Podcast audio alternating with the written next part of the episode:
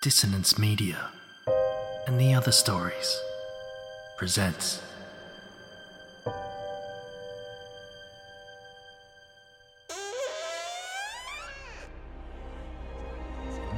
Step into the abyss of After the Gloaming, a gothic fiction podcast that delves into the depths of human emotion, unyielding love, revenge, internal struggles, and restless souls await you in nine haunting episodes where dread, fear, and rare glimpses of eerie happiness linger.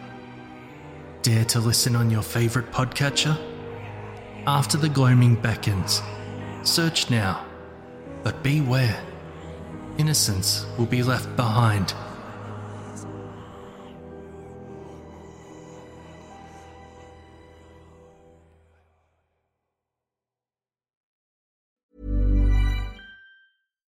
One size fits all seems like a good idea for clothes until you try them on. Same goes for healthcare. That's why United Healthcare offers flexible, budget friendly coverage for medical, vision, dental, and more. Learn more at uh1.com. Quality sleep is essential. That's why the Sleep Number Smart Bed is designed for your ever evolving sleep needs. Need a bed that's firmer or softer on either side? Helps you sleep at a comfortable temperature? Sleep Number Smart Beds let you individualize your comfort so you sleep better together. JD Power ranks Sleep Number number 1 in customer satisfaction with mattresses purchased in-store. And now, save 50% on the Sleep Number limited edition Smart Bed for a limited time. For JD Power 2023 award information, visit jdpower.com/awards. Only at a Sleep Number store or sleepnumber.com. These aren't the stories your mother told you. No, these are the other stories.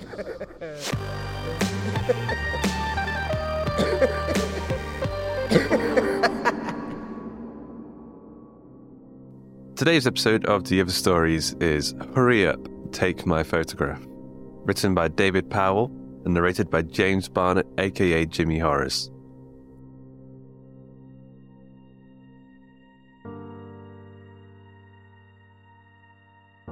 Did you know, Giulia? It was officially the first day of spring the day you disappeared. Our first holiday together. If only you'd stormed out after a bitter argument or left me a note on the kitchen table, it would have been so much easier. As it was, disappearing into thin air like that was incredibly stressful and awkward. Was it stressful and awkward for you in that other place? Wherever you are now? Not that I hold you responsible, of course. You are as much a victim as I am. I shouted, called your name until my voice was cracked and broken. I stood on top of that rocky outcrop where you'd suddenly ceased to be and scanned the moor, but you were nowhere. The only thing that remained of you was a drying footprint on top of the stones. Later, I drove to the local police station and reported you missing. I told them what had happened, and they smiled and nodded in the way you'd humour someone soft in the head. Said they'd keep an eye out for you. The real problem came when I went back to the hotel and asked if you'd checked out earlier in the morning. At first, they looked confused. Then the manager came out and explained to me I had checked in on my own and that he didn't know what I was talking about. Now, look here, I said. I demand to know where my wife is. Which, with hindsight, was a silly thing to say. It's just as well you weren't there because eventually the police were called and I was arrested. The hospital they took me to was one of those modern places. Not like a hospital at all, really. More like an office complex. They gave me a nice room with a view of the garden where I could watch the other patients dawdling around in a drug induced stupor. Soon after arriving, my internal organs started disappearing. One night, I heard my heart stop beating, and I fully expected to die within seconds. But I didn't. I think the plan was that my body would escape piece by piece until, at last, my head would roll out between the swing doors in reception when no one was looking. Then I would start the search for you, Giulia. My stomach went the way of my heart a few days later because I realized that my appetite had completely disappeared. All of this I kept quiet, of course, but my doctor, a man called Schuenberg, he knew straight away. He gave me some pills, and then, when they didn't work as well as he'd thought, some electric shocks that made my head tingle. After that, things began to return to me, sneaking back in unnoticed until one day Schuenberg said I was allowed to go home. Apparently, I was cured. Naturally, the first thing I did when I was freed was make plans to find you. The strange dark force that was guiding our fate had emptied the house of all your things clothes, books, even your favourite mug. It was as though you had never been there at all. The photographs of us together were gone. I looked everywhere. I meant to go directly back to the place where I last saw you, but I'm ashamed to admit that life got in the way. My old company didn't want me back. Market forces, they said. Cheaper to outsource to China. All part of reprofiling, repositioning themselves in the global marketplace. Necessity being the mother of invention, I set myself up in life insurance. seems like a bad joke now. The time I had to give to this new endeavour meant I could never get away to begin my search. Wasn't that I had forgotten about you, Giulia. Not completely, at least. Life, the business of surviving day to day, blinded me to my true course. And when the work started coming in, I admit, sometimes you went completely out of my head. Occasionally I dreamt of you. We were back on the moor. You were up on those rocks and said, Hurry up, take my photograph. When I did, you said, Let's take one of us together. The camera was one of those instant ones, and I held the still wet pieces of paper in my hand. Put them in your pocket, you said. It's important you don't lose them. The morning after that dream, I frantically searched through every pocket of every piece of clothing I had, but the photographs weren't there. How could they be? Silly to think of it now. I kept meaning to find you, but as the years went by and eventually the business ran into trouble and money became an issue, I put it off and put it off always thrashing about to try and keep myself above water. But you were there in my lowest moments, like a melody heard in one's youth that returns every now and again to tease you and remind you of how much you've lost since. When I lost the house, the car was my home. I suppose I could have asked my sister, but she had her own problems. Didn't like to impose. The car was tolerable until the heater broke. Because I didn't have my pills anymore, you were often in my dreams. Even though the car windows had a rime of frost on the inside, I could feel the warm breeze of the spring day as you turned to me from the top of the rocks and said, Hurry up, take my photograph.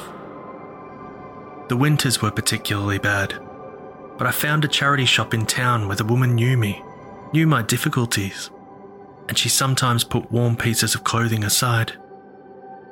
You must be cold, Tom, she said. I found something nice and warm for you the other day. Look. From under the counter, she pulled out a thick cashmere wool coat. It was old, but of excellent quality. Put this on tonight and you'll be snug as a bug in a rug, she said.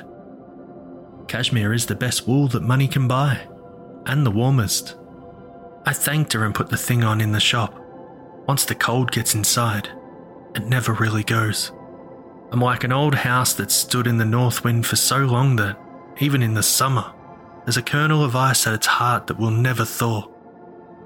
Try to stay warm, Tom, she said. There are places you can go, you know. I can make a phone call if you like. I told her I didn't want to be around other people and that the car wasn't all that bad. At least it was my own place.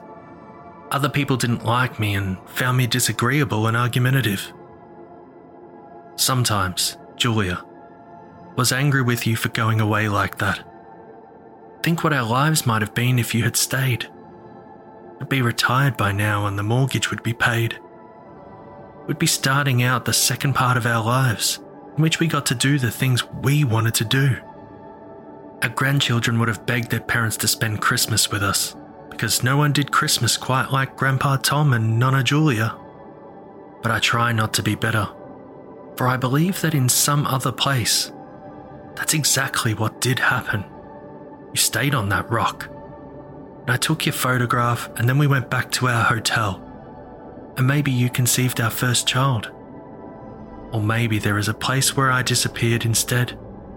And it is you, Giulia, who's living in your old car without any heating. Later on, I settled down for the night and made a nest in the blankets I'd collected over the years. It was fine, as long as I didn't expose my hands or face. I dreamt of that place. We were walking back to the car. Normally, the dream stopped after the photographs. In this version, we were holding hands as we strode across the moor. Then you ran on ahead. Come on, you said. We're nearly there. I ran after you and we reached the car together. Inside, it was freezing. I saw frost on the windows and my breath bloomed in front of my face. My blankets had fallen off and someone was knocking on the side window. I raised myself up on an elbow. You can't stop here, the policeman was saying through the window. Move on, or I'll have to have your vehicle towed. They did this every so often, a hazard of the itinerant lifestyle but never usually in the middle of the night. Climbed across into the driving seat and rummaged for the key in my coat pocket. All right, all right, I said. I'm going. Need to find my keys. The new coat had a hole in the pocket, and it seemed the key had slipped down into the lining. I had to make the hole bigger to feel the familiar shape of the key nestled in a seam at the bottom. I felt other objects down there, lost by the original owner. It's amazing what you sometimes find in old pockets. Found a £10 note once. Come on, let's get it moving, the policeman said. He was hugging himself in the cold. The engine turned over lumpily, and it seemed the battery was about to die, but then it caught. I revved the engine to warm it up. It didn't sound too healthy, rather like me. It was on its last legs.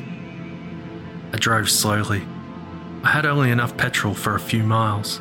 A police car overtook me after a couple of minutes with his lights flashing. Off to another important call. I pulled over in the nearest available spot and kept the engine running. My hand went back into the lining of the coat and pulled out two pieces of stiff card. They were old, very old, and I turned them over. They were our photographs, Giulia the ones we took in the dream. Faded now, almost to the point where they had disappeared, but there was enough left for me to recognize you standing on top of that rock all those years ago. The second was a picture of both of us. We were young, Giulia, or at least I was. You, of course, have never aged.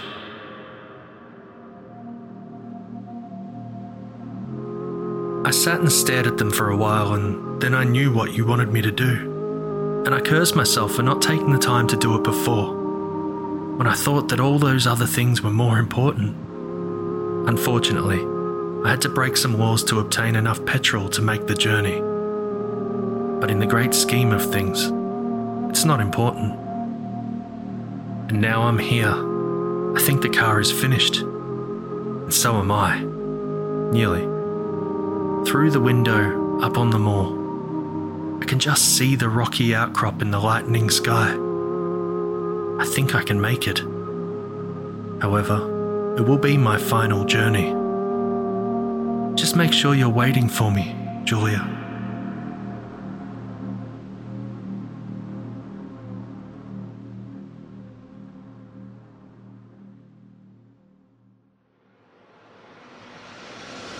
I hope you enjoyed today's episode of The Other Stories. Hurry Up, Take My Photograph was written by David Powell, narrated by James Barnett, aka Jimmy Horrors, and edited by James Barnett, aka Jimmy Horrors. With music by Duncan Muggleton, Daniel Birch, Dark Fantasy Studio, and Thom Robson, and sound effects provided by freesound.org. The episode illustration was provided by Luke Spooner of Carrion House. A quick thanks to our community managers Joshua Boucher and Jasmine Arch, and to Carolyn O'Brien for helping with our submission reading, And of course to Ben Errington for being the social media Kratos in our war of the content gods. David Stephen Powell was born in London and worked as a professional musician. He now lives and works in Italy. His stories have appeared in Litro magazine, Idle Ink, Flash Fiction magazine, Cabinet of Heed, and Black Hare Press. James Barnett is the producer of the Night's End podcast, a short story fiction podcast with tales of horror and the paranormal. Search for it wherever you get your podcasts. You can also catch other works of his at jamesbarnettcreative.com. The Other Stories is a production of the story studio Hawk and Cleaver and is brought to you with a Creative Commons Attribution, Non Commercial, No Derivatives license. That means don't change it, don't sell it, but by all means share the hell out of it. So, Until next time.